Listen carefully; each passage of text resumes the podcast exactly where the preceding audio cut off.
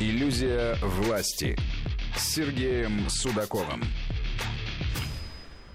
Сергей Судаков, политолог, кандидат политических наук, член-корреспондент Академии военных наук и автор телеграм-канала Судаков. Пишите кириллицей. Здесь, в этой студии. Сергей, здравствуйте. Здравствуйте. Я Владимир Аверин, и если у вас будут какие-то комментарии или содержательные вопросы к Сергею Судакову, и вы пришлете их на, а, с помощью WhatsApp и Viber на номер 8 903 170 63 63, либо плюс 7 903 176 363, то я их обязательно прочитаю зачитаю автору этой программы и попробую получить ответы на ваши вопросы. Так что дерзайте, а мы начнем. Тем более, что меня Сергей предупредил, тема крайне интересная, про деньги. Про деньги всегда интересно слушать. Конечно. Если нечего считать, то слушать это вообще просто увлекательно. Прекрасно. А, я полагаю, что мы много говорим о том, что а, любая идеология, любая государственность так или иначе нуждается в определенных моральных э, моральных, материальных ресурсах, в настоящих материальных ресурсах. А Foreign Affairs э, буквально вот день назад выходит очень крупная Напомните, статья. Это, это такой журнал, очень серьезный американский журнал.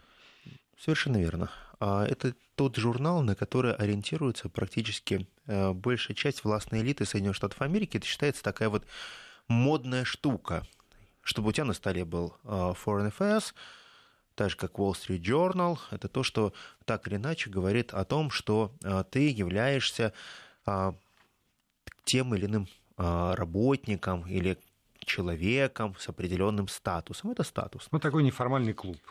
Да, по сути дела. либо тебе это интересно, либо нет. Еще более желательно, чтобы у тебя был твой номер, в котором есть твоя статья. Каждый гордится этим, сенаторы, конгрессмены, чиновники и так далее. Простых людей там смертных нет. А все те, кто уже что-то заслужил, и они могут а, позволить себе напечататься в этом журнале. Поэтому а, статья достаточно интересная, которая заголовок был очень простой. The end of magic money. Конец волшебных денег. Или вот тех денег, которые мы называем вертолетные, какие угодно. Специально такой степ именно по поводу волшебных денег – а суть же очень проста. Вот мы э, в начале программы стали обсуждать, а каким образом Соединенные Штаты Америки пытались выходить из того кризиса, который создавался а, под прикрытием COVID-19. А, Дело в том, что очень многие экономисты предрекли Соединенным Штатам Америки тяжелейший экономический кризис, как и всему миру, который будет гораздо более серьезным, чем в 2008 году, если они не будут раздавать деньги – если они не будут подпитывать экономику просто живыми деньгами. Идея была проста. Трамп хотел раздать деньги, то, с чего мы начали, но ему не удалось. Он полагал, что на втором сроке он сможет раздавать эти деньги. Но эту идею подхватили демократы, пришли, пришла смена играющей команды, пришел Джо Байден, и Джо Байден стал раздавать деньги. Многие назвали эти деньги вертолетными. Идея была очень проста. При помощи больших денег – снизить уровень социальной напряженности в обществе и, по большому счету, если быть циничным, купить себе лояльность. Ну, давайте будем циничны, да. потому что за деньги на какое-то время лояльность можно купить. Кто-то получал чеки в конвертах, а, где-то были а, абсолютно адресные выплаты, а кто-то просто получал деньги на всех членов семьи, неважно, работают они, не работают, просто прошла раздача денег. Меня что очень удивило, извините на секундочку, что раздавали действительно всем.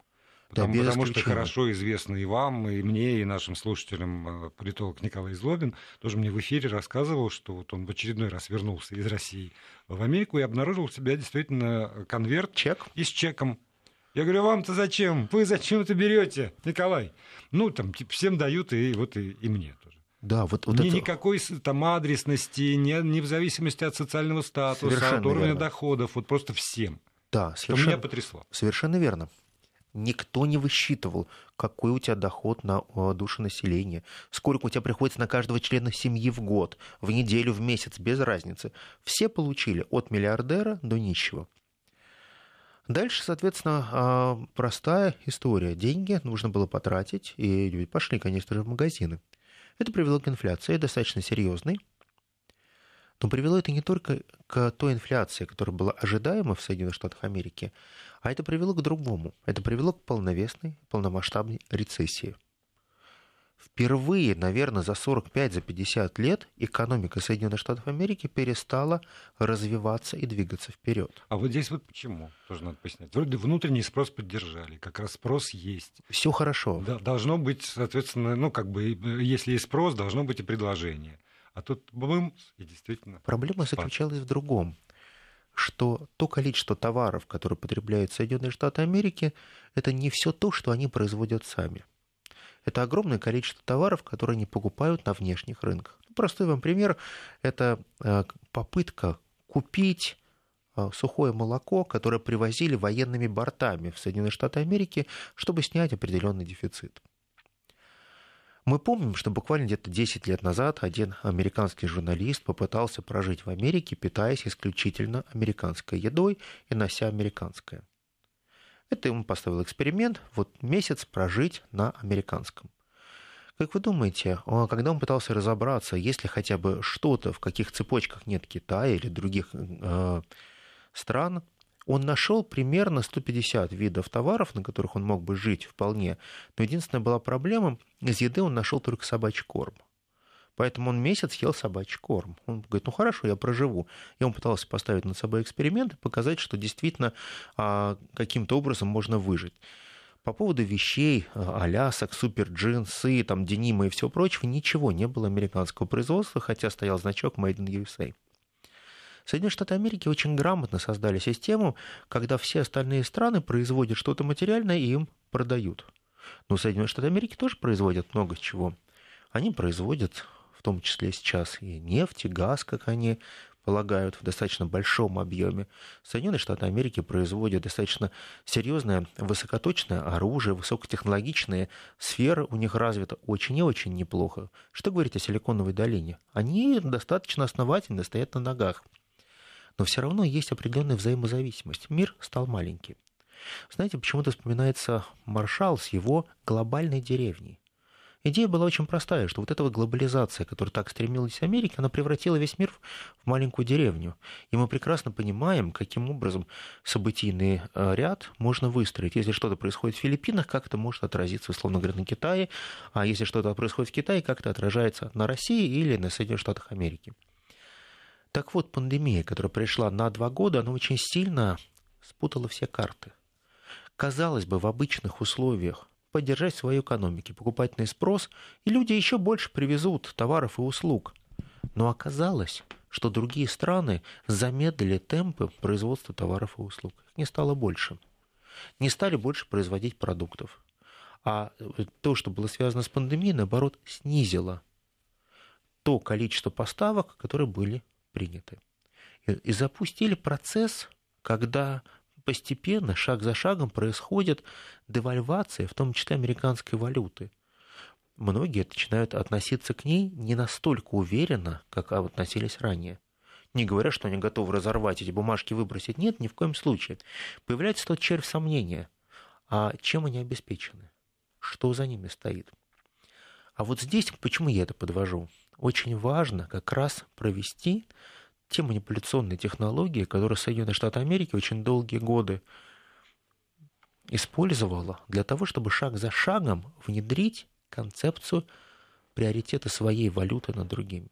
Ведь здесь не только паритет покупательной способности, не только а, угрозы со стороны Соединенных Штатов Америки обладанием ядерного оружия, огромное количество военных баз, есть что-то другое, что позволяет каждый раз привлекать на свою сторону новых и новых адептов или сторонников. Вот это вот понятие «самые надежные бумаги». Ведь очень долго мне все экономисты, которые приходили в эту студию или там другие студии, где я работал, вот там, на мой вопрос, а чего там, там вкладываются все в американские Treasure бумаги? Потому что это самая надежная бумага мира. Да. Вот буквально такими словами. И обоснование очень простое. Вот посмотрите на Японию. Они являются держателем практически на триллион. А посмотрите на Китай. У них тоже триллион. Вы понимаете, какие это огромные деньги? Да, огромнейшие деньги. Но когда мы начинаем разбираться, совершенно разные типы экономик. Наша экономика, та, которая построена на производстве, на добыче в том числе, И мы прекрасно понимаем, что э, наша пищевая цепочка, как бы мы примитивно это не рассуждали, зависит от того, сколько мы произведем нефти, газов, полезных ископаемых. И сколько, сколько продадим. Сколько продадим, да. Сколько у нас будет э, покупателей, которые готовы будут купить. Опять же, по какой цене. Будем ли мы продавать себе это в убыток? Мы же прекрасно помним те годы, когда нефть падала настолько в цене, что она стоила меньше 8 долларов за баррель а это было невыгодно ее качать. Какой смысл, если ты продаешь ее в убыток, ты даже в ноль не выходишь? Потому что транспортное плечо достаточно большое. Пока ты прокачиваешь все это, это деньги и затраты. И вот здесь возникает вопрос. Ведь манипуляция со всем миром, она сработала и очень хорошо. Ведь в любом случае мы прекрасно понимаем, что при помощи определенных манипуляционных технологий Соединенные Штаты Америки нарастили реальные мощные мускулы, которые позволили им создавать военные союзы, которая позволила им э, обладать целой армией союзников. Пусть ненадежных, но временных, но союзников. Подождите, а почему вы говорите именно в определении э, манипуляционные э, технологии? Ведь все равно так помимо безусловно, пиара, там, не знаю, каких-то убеждений, принуждений, но есть же реальная экономика Соединенных Штатов, она была, и действительно, если на протяжении десятилетий люди там вкладывали в бумаги американские, получали небольшие, но все-таки проценты из года в год надежно, чтобы сформировалась вот эта вот надежность бумаги. Это что же нужно было? Конечно. То за этим и реальность тоже есть. Или только манипуляция? А, здесь совмещение двух стратегий. Первая стратегия – это те, кто реально получает деньги, как в финансовой пирамиде. Поймите, вот все первые, кто вложил, они все получают. И они довольны, приходят, я вложил деньги, я получил. Но в какой-то момент найдется же страна, сила, пусть будет Китай, Индия, которая скажет, слушайте, а давайте проведем реальный аудит. А кто позволит? Никто. Кто позволит прийти в Соединенные Штаты Америки и оценить стоимость их реальных производств? Кто позволит прийти и оценить стоимость их газа, нефти? Кто позволит оценить всю совокупность тех ресурсов, которые обладает Америка? Никто. Для этого есть защита. Для этого есть понятие суверенитета. Вот здесь, почему я говорю манипуляция, это классический, очень хороший блеф. Ведь ровно до тех пор, пока мы не знаем в реальности, что у человека лежит в сундуке, мы не открыли этот сундук, мы просто верим ему и говорим, Огромное, ну, это не огромное, но есть некоторое количество а, топовых а, аудиторских, в том числе, компаний. Они хорошо, они американские. Но поскольку их несколько... Ну, так сложилось, что они все американские. Да, поскольку их несколько, поскольку они не формально, во всяком случае, ну, для меня, стороннего наблюдателя, независимы друг от друга, вот они выдают свое мнение, и этих мнений 5-6 получается, ну, там по, по максимуму, наверное, не больше. И тогда все остальные, включая Китай, Индию и меня, смотрят на эти мнения, и поскольку они ну, все равно как- как-то примерно совпадают, вот есть независимая оценка. Это все-таки компании, которые позиционируют себя. Сейчас тоже поясните, так или как это статусные, да, пафосные, все понятно. Независимые от американского государства, от американского президента. Это частные финансовые компании, которые работают по всему миру, которые проводят аудит всего и вся, включая аудит американских компаний, и у них вот по этому поводу есть свое мнение. Плюс биржи, знаменитые индексы, там, те, те или иные, S&P 500 и прочее, прочее, и по их движению тоже как будто бы формируют... Можно что-то определить. Да, можно что-то определить. Отличная штука. Вот у меня возникает вопрос. Вы находите слиток золотой. Прекрасно. Весом килограмма 4. Вы же примерно понимаете, сколько долларов он стоит? А, каждый день по-разному, потому что, Правильно. потому что кривая скачет. Правильно, но вы понимаете, что у него есть стоимость. У него есть реальное выражение стоимости. Скачет, не скачет, но вы примерно понимаете нижнюю границу, верхнюю границу. Вот у меня очень простой вопрос. А как оценивается венчурный бизнес? Как оценивается идея? Как, оце... как работает патентное право? Сколько стоит патент? Ой, у меня есть приятель, который все про это понимает. Я никогда не мог э, вот, уследить за его логикой. Вот Но я... он ведет успешный венчурный бизнес. Да, я, я понимаете, в чем дело? У меня достаточное количество нероссийских адвокатов, которые занимаются именно патентным правом. Я с ними разговаривал. Они очень крутые специалисты, прилично старше меня, очень хорошо на этом зарабатывают, работают в Штатах, они, как правило, Но когда я с ними пытаюсь вникнуть в суть, скажи, пожалуйста, а как вот образуется вот эта вот самостоимость материальная? Вот мы говорим, что вот там а, какой-то бренд, например, с откусанным яблоком стоит столько-то, с откусанной грушей будет дешевле уже. Мы же понимаем, сколько факторов влияет на стоимость вот этого яблочка. И вот тут мы прекрасно понимаем, что происходит подмена определенных понятий. Виртуализация стоимости, она есть везде. Мы же прекрасно понимаем, что даже автомобиль, даже самый дорогой автомобиль, он на 20% это его материальная стоимость, а на 80% это те затраты, которые идут на рекламу, на персонал, на раскрутку бренда и все остальное. То есть это то, что является надвершием того, что является материальным продуктом. Я не экономист, но я много разговаривал с теми, кто является профессиональными экономистами, которые мне поясняют одну простую вещь. Когда мы выходим в тот мир, который является мир исключительно материальный, то мы автоматически зачеркиваем то, о чем мы говорили в прошлый раз. Мы зачеркиваем концепцию постмодернизма. Потому что в постмодернистском мире мы должны по-другому высчитывать стоимость. Стоимость бренда и брендирования гораздо дороже, чем стоимость простой материальной вещи. Объяснение же очень простое. Двое часов лежат рядом, одни произведены в Беларуси, другие произведены в Швейцарии. Равное количество золота. Там розовое золото и здесь. Равное количество камней на шестеренках. Но одни стоят 3000 долларов, а другие 250. Я утрирую. Репутация. Так значит, а как мы оцениваем эту репутацию? Почему она стоит именно в 20 раз дороже? А почему не в 15? А почему не в 12? Вы мне скажете, покупательная способность, потому что именно за столько ее за купили. Столько покупают, да. Это, это логично. Ровно так же, как откусанное яблоко. Есть известное количество акций, которые хотят купить за такие деньги. Простым умножением определяем тогда стоимость этого самого бренда. Потому что люди хотят купить и готовы платить вот те деньги, которые на рынке объявлены. Хорошо. А нет ли ощущения, что Соединенные Штаты Америки постепенно, шаг за шагом, сами превратились в этот бренд? Очень может быть. Который постепенно стал определенным брендом, который ушел от материальной привязки и исключительно э, держится на том, что кто сколько готов заплатить за Treasuries, кто сколько готов вложить деньги в поддержку американского доллара, ровно столько стоит экономика.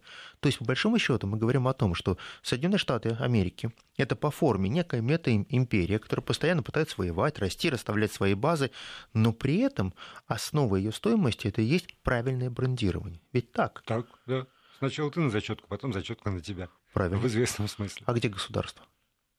А, а государство как корпорация в известном смысле. По тем же законам Хорошо, развивается как, как и корпорация. Значит, мы говорим Только о том, что... единственное замечание, что неизвестно количество акций.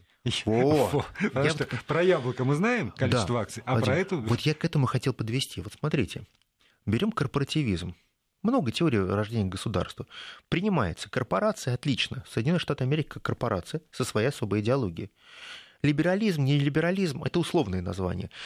А, дело в том, что вот мы с вами столько раз говорили про либерализм, я вам говорил, что это условности, так же, как и консерватизм, и социализм. Мы условно так называем.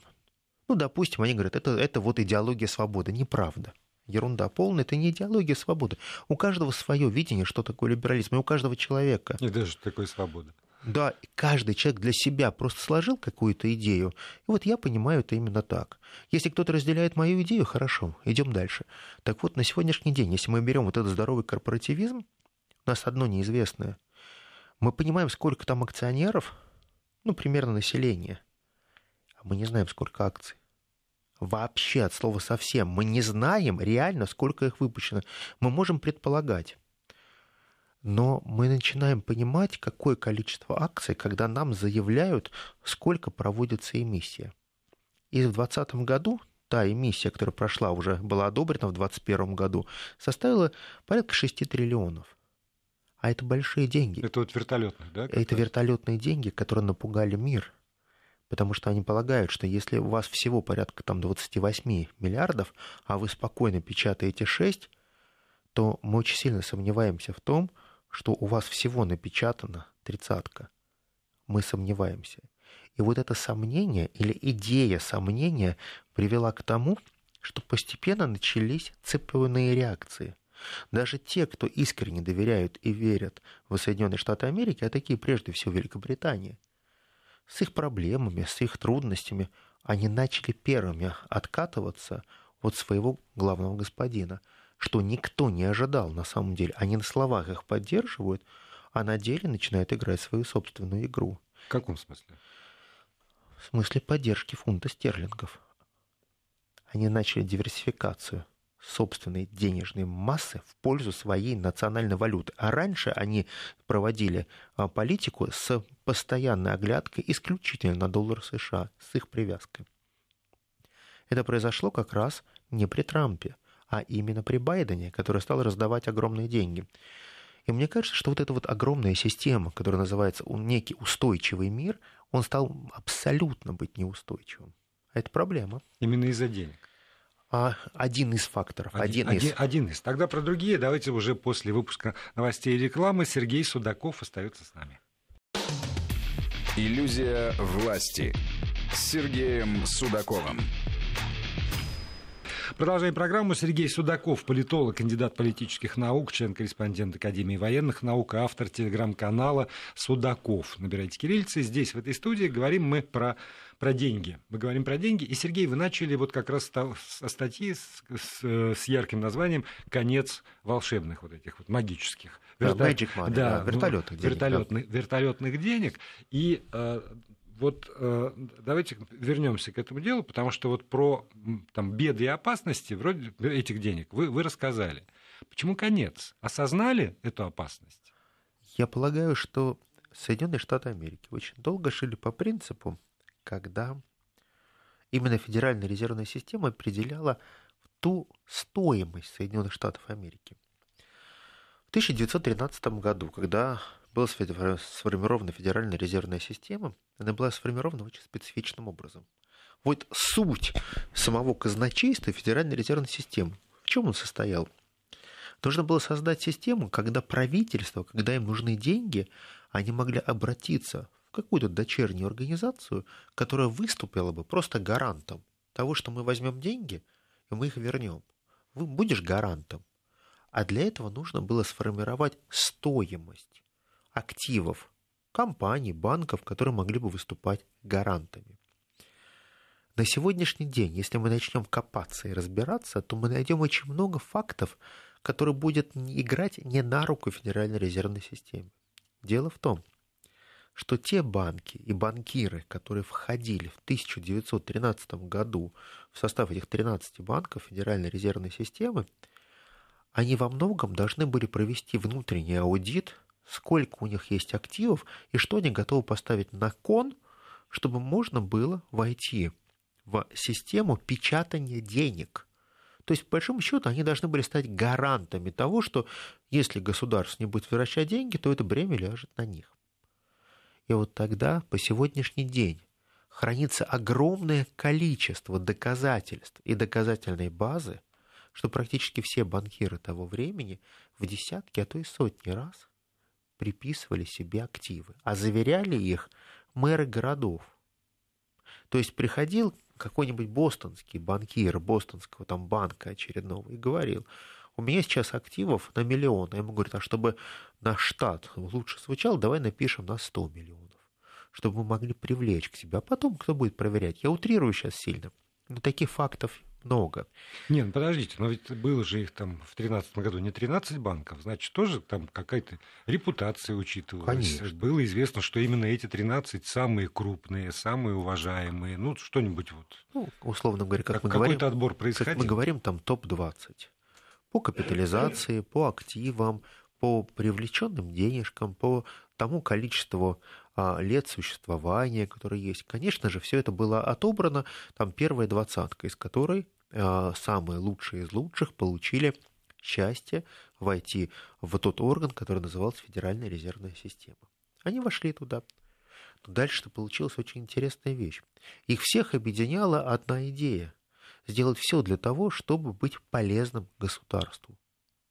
Но для того, чтобы быть полезным государству, они изначально простроили идею увеличения собственной капитализации, потому что когда они стали думать, вот сколько у нас сейчас есть денег, Слушайте, а неужели наше государство стоит, условно говоря, 50 миллионов долларов? Да нет, наверное, больше не было тех корпораций, которые есть сегодня, которые могли бы досконально оценить стоимость всего того, что есть в Соединенных Штатах Америки. Да и не было корпораций, которые продавали венчурные бизнесы, не были и патентных корпораций. Все было немножко по-другому. Патенты-то были, но их стоимость никто не мог определить полноценно, потому что это было больше ста лет назад. Я думаю, что и заказа не было определить, сколько стоит США. Не было. Не было, совершенно верно. И тогда постепенно вот э, был придумана идея, каким образом сделать так, чтобы Федеральная резервная система могла не только выступать гарантом производства этих денег, которые они делали через выпуск казначейских обязательств, через те же трезоритис, никто же напрямую деньги не печатает. Сначала бумагу надо выплатить, которую надо в свою очередь продать, найти покупателя, который бы купил эти ваши бумаги и а, положил бы свои деньги в том числе, или ваши уже деньги, поменяв их по курсу. А я считаю, что Соединенные Штаты Америки создали гениальную систему – эта гениальная система, она а, работала и работает достаточно успешно. То есть, по большому счету, правительство, если нужны деньги, она занимает их у частных лиц, если быть просто простым языком объяснять, и перекладывает деньги из одного в карман в другой. А настоящие деньги привлекают у всего мира, продавая им эти трежертис, которые, как вы правильно сказали, придали статус супер крутой бумаги. Просто не то, что платиновая, там double platinum. Но для этого создавалась история. Никогда не было, чтобы Соединенные Штаты Америки не платили по своим долгам. Репутация. То, о чем мы сказали по поводу часов. Ваши часы будут идти очень точно. Нужно заслужить эту репутацию. Часовая индустрия, это понятно. Столетия репутации. А новые бренды? Ну вот, условно говоря, появляется Элон Маск. Ведь его не было 60 лет назад. Не было репутации, созданной десятилетиями. Почему поверили? Почему без оглядки побежали за ним? Вот это вот действительно парадокс. Потому что и, и сейчас э, репутация весьма и весьма скандальная. А, вот а тем не менее Да, верят. вот посмотрите. Вот э, если мы говорим, вот этот человек с кристально чистой репутацией, а вот этот человек ну, совсем не с кристально совсем. чистой вот репутацией, но в него вкладывают. И если мы посмотрим развитие корпораций, мы видим, что Соединенные Штаты Америки, огромный потенциал разведок Пентагона, они вкладываются именно в таких людей, которые никогда не имели кристально чистой репутации. Репутационные издержки здесь не стоят ничего. Им не нужен старый свет. И они говорят очень просто. Только в старом свете, в старушке Европе, наверное, когда-то было время, когда репутация что-то стоила. А здесь мы живем в быстрое время, когда нужно то, что есть сейчас. И нас интересует только сейчасность. И мы не мыслим поколенческими стереотипами. Мы перестали это делать. Ну, соглашусь, но, но опять же, если уж там заговорили про, про этого странного персонажа, я думаю, что и вы тоже видели эту табличку там, сравнения эффективности. И действительно, там количество запусков, которые он обеспечил в прошлом году, количество полезного груза, который он вывел, э, ну, то есть компания SpaceX вывела на орбиту, а, количество там чего еще, там, э, ну, условно, нагрузка на одного работника в разы, если не, там, не в десятки в некоторых случаях раз, превышает показатели иных, там, в том числе государственных космических корпораций. Вот и в этом смысле он говорит, да, я там хулиган, да, я то все, но вот есть результат моей работы. Конечно, есть. И, и все, и, и тоже и веришь. И вот здесь включается очень важный идеологический концепт, который называется равенство. А как равенство конкуренции выстраивается, например, в новых индустриальных и постиндустриальных сферах? Ведь равенство это когда а, одни производят часы, а другие говорят, слушайте, а у меня электронные часы в 50 раз а, более точные, чем ваши механические. Ну, у вас, да, красивый бренд. А насколько они функциональны? Да не насколько. Время начинает диктовать другие правила. Я почему сегодня говорю тоже про часовой мир? Не так давно была огромная статья, была посвященная как раз а, миру часов механических как в Соединенных Штатах Америки впервые, наверное, за последние 20 лет люди перестали вообще от слова совсем покупать механические часы. Это стало атовизмом. Люди донашивают те часы, что есть, но не приобретают в тех объемах, которые покупали ранее. Электроника вытеснила. Конечно, зачем часы, когда есть в телефоне время все время? Время в телефоне и остается определенная так называемая аристократическая прослойка, которая прекрасно понимает, что под костюм должны быть часы. Ну только как аксессуар. Как аксессуар, но не как то, что является технологической необходимостью. Постепенно вот эта вот технологическая необходимость, она приходит к тому, что я начал про концепцию равенства, что у всех получаются одинаковые телефоны, у всех одинаковые электронные часы. Постепенно вот эта вот уравниловка, которой так боялись Соединенные Штаты Америки, большой западный мир, а они постепенно к этому приходят, к определенному стандартизированному обществу. Когда гаджеты, простите за это слово, они примерно у всех равные. Ну, плюс-минус могут делиться на два, условно говоря, класса на каких но не более того. И равенство, оно не работает только тогда, когда вы занимаетесь нематериальными сферами. Вот тогда вы можете проявлять полновесную свою индивидуальность.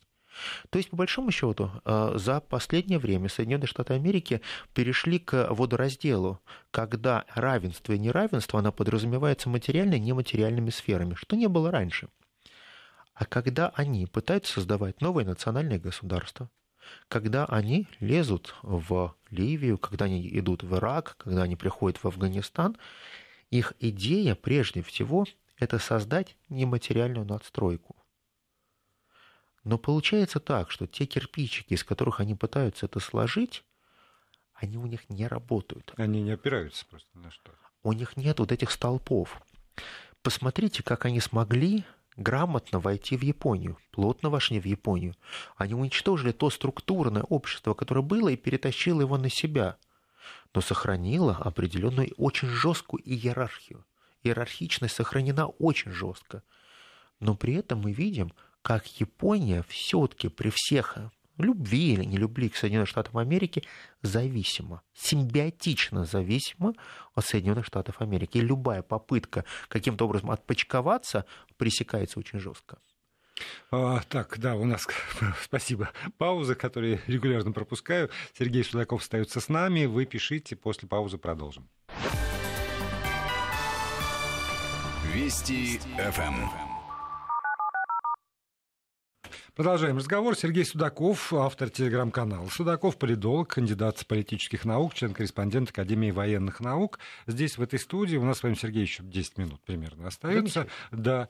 И вот э, да, способы, способы постройки. Действительно, э, я, я соглашусь, что нематериальные вылезает на первый план, и, наверное, действительно из-за этого забывается необходимость материального.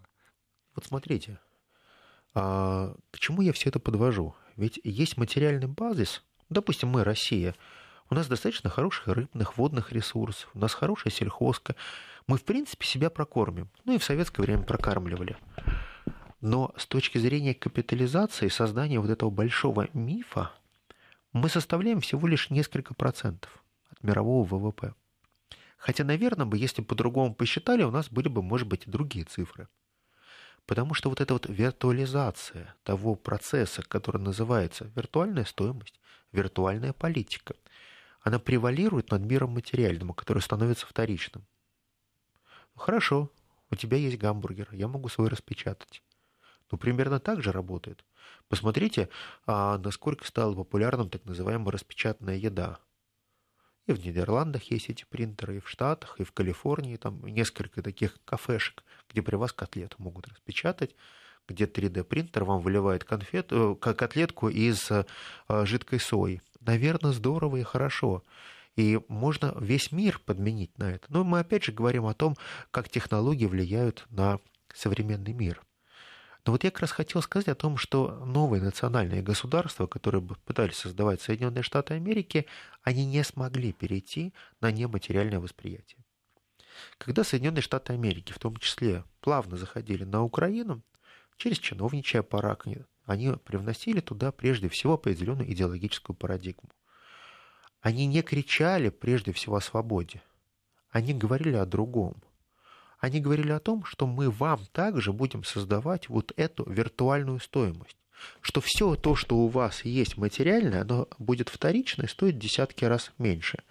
А для того, чтобы вы увеличили свою стоимость, вам прежде всего нужно новое брендирование. И вот этот ребрендинг, который был связан с Европой, с вхождением в Европейский Союз, он никогда у нас не переосмысливался как определенный полновесный ребрендинг. Что мы берем ваш э, старый советский бренд, и мы пытаемся его раскрутить по-новому, и вам же его продать с вашими свободами, которые просто пакетом туда идут. Но самое главное, что мы являемся, мы, э, э, мы являемся хозяевами вашего бренда. Потому что мы его творим для вас. Мы для вас выстраиваем всю ту историю, под которой вы дальше будете жить. А дальше выстраивается полновесная история. История превосходства. История превосходства. Ну, я не говорю сейчас исключительно про древних укров, это, конечно, понятно, бредни все это. Но тем не менее, если мы просто посмотрим, как технологически создавались вот эти вот идеи, как они вбрасывались, то нам с вами становится ясным, какими мазками происходило брендирование государства за их же деньги. Это сейчас Соединенные Штаты Америки якобы передают им деньги. Но самый большой вопрос, когда граждане рядовые говорят, а куда эти деньги идут? почему они всегда идут мимо моего кармана и рта. Как эти деньги поступают в Украину, если я ничего не могу приобщиться к этим деньгам? Все говорят про эти вертолетные деньги, но я ничего не имею с этих вертолетных денег. Теперь делаем паузу на Украине и переходим в ФРС, о которых мы говорили. Так вот, статья, которая была написана Foreign Affairs, они впервые ставят вопрос о том, что Соединенным Штатам постепенно нужно увеличивать роль государства – которая постепенно должна подмять под себя всю эту частную структуру, которая называется ФРС. Зачем? Так удачно все было. Мы ведь, заказываем, там печатают, мы раздаем. Ведь блестящая идея, которая была сделана ФРС, я считаю, что это гениальнейшая была идея когда две руки работают синхронно, и они прекрасно, как фокусники, перекладывают э, карты из одной руки в другую. Так все работает, и хорошо работает. А что они хотят сделать? Они хотят постепенно централизовать процесс производства денег для того, чтобы можно было более эффективно самим контролировать процессы экономики, чтобы можно было более эффективно контролировать инфляцию. Эффективно не хотят, ли? да, и самое главное, они не хотят платить проценты ФРС. Они не хотят тратить деньги, чтобы огромнейшие-огромнейшие суммы постоянно отдавать просто так частным лицам. Вот здесь другая проблема. Проблема в том, что они не хотят делиться. Они наконец-таки подошли к, там, к пониманию того, что они отдают очень много.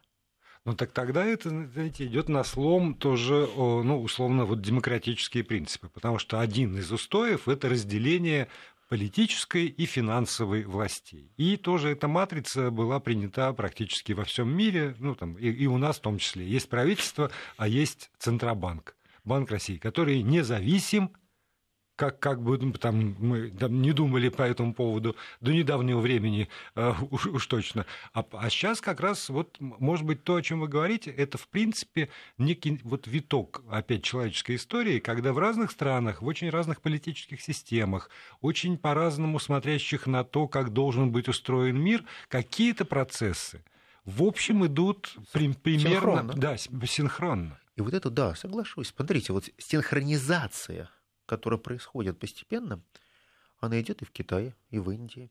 Она происходит и у нас постепенно. И мы видим, какие процессы впервые происходят в Соединенных Штатах Америки. Раньше даже никто бы рот не открыл и не мог сказать такое, как это возможно. Вы себе представите, чтобы сто лет назад в Америке государство, которое не было даже понятия пенсии, кому-то раздавало хотя бы пенни. Да никогда в жизни а, профсоюзы только создавались при помощи а, суперкриминальных ребят, Альфонсо Капоне и же с ними. Потому что они поняли, какой это бизнес крутой, когда есть социальная защита, которая может в полнейшем, в дальнейшем очень сильно влиять на большие политические процессы. Никогда не было идеи, что государство может кого-то кормить. Ведь классический либерализм строится на том принципе, что вообще этатизм государства, государство – это враг. Потому что все, что делает государство, оно регулирует. Рынок сам по себе регулирует. Вот эта классическая наша кейнсианская концепция, когда есть invisible hand, невидимая рука э, рынка, которая может решать любые вопросы и сами все разберутся. Да не разберутся.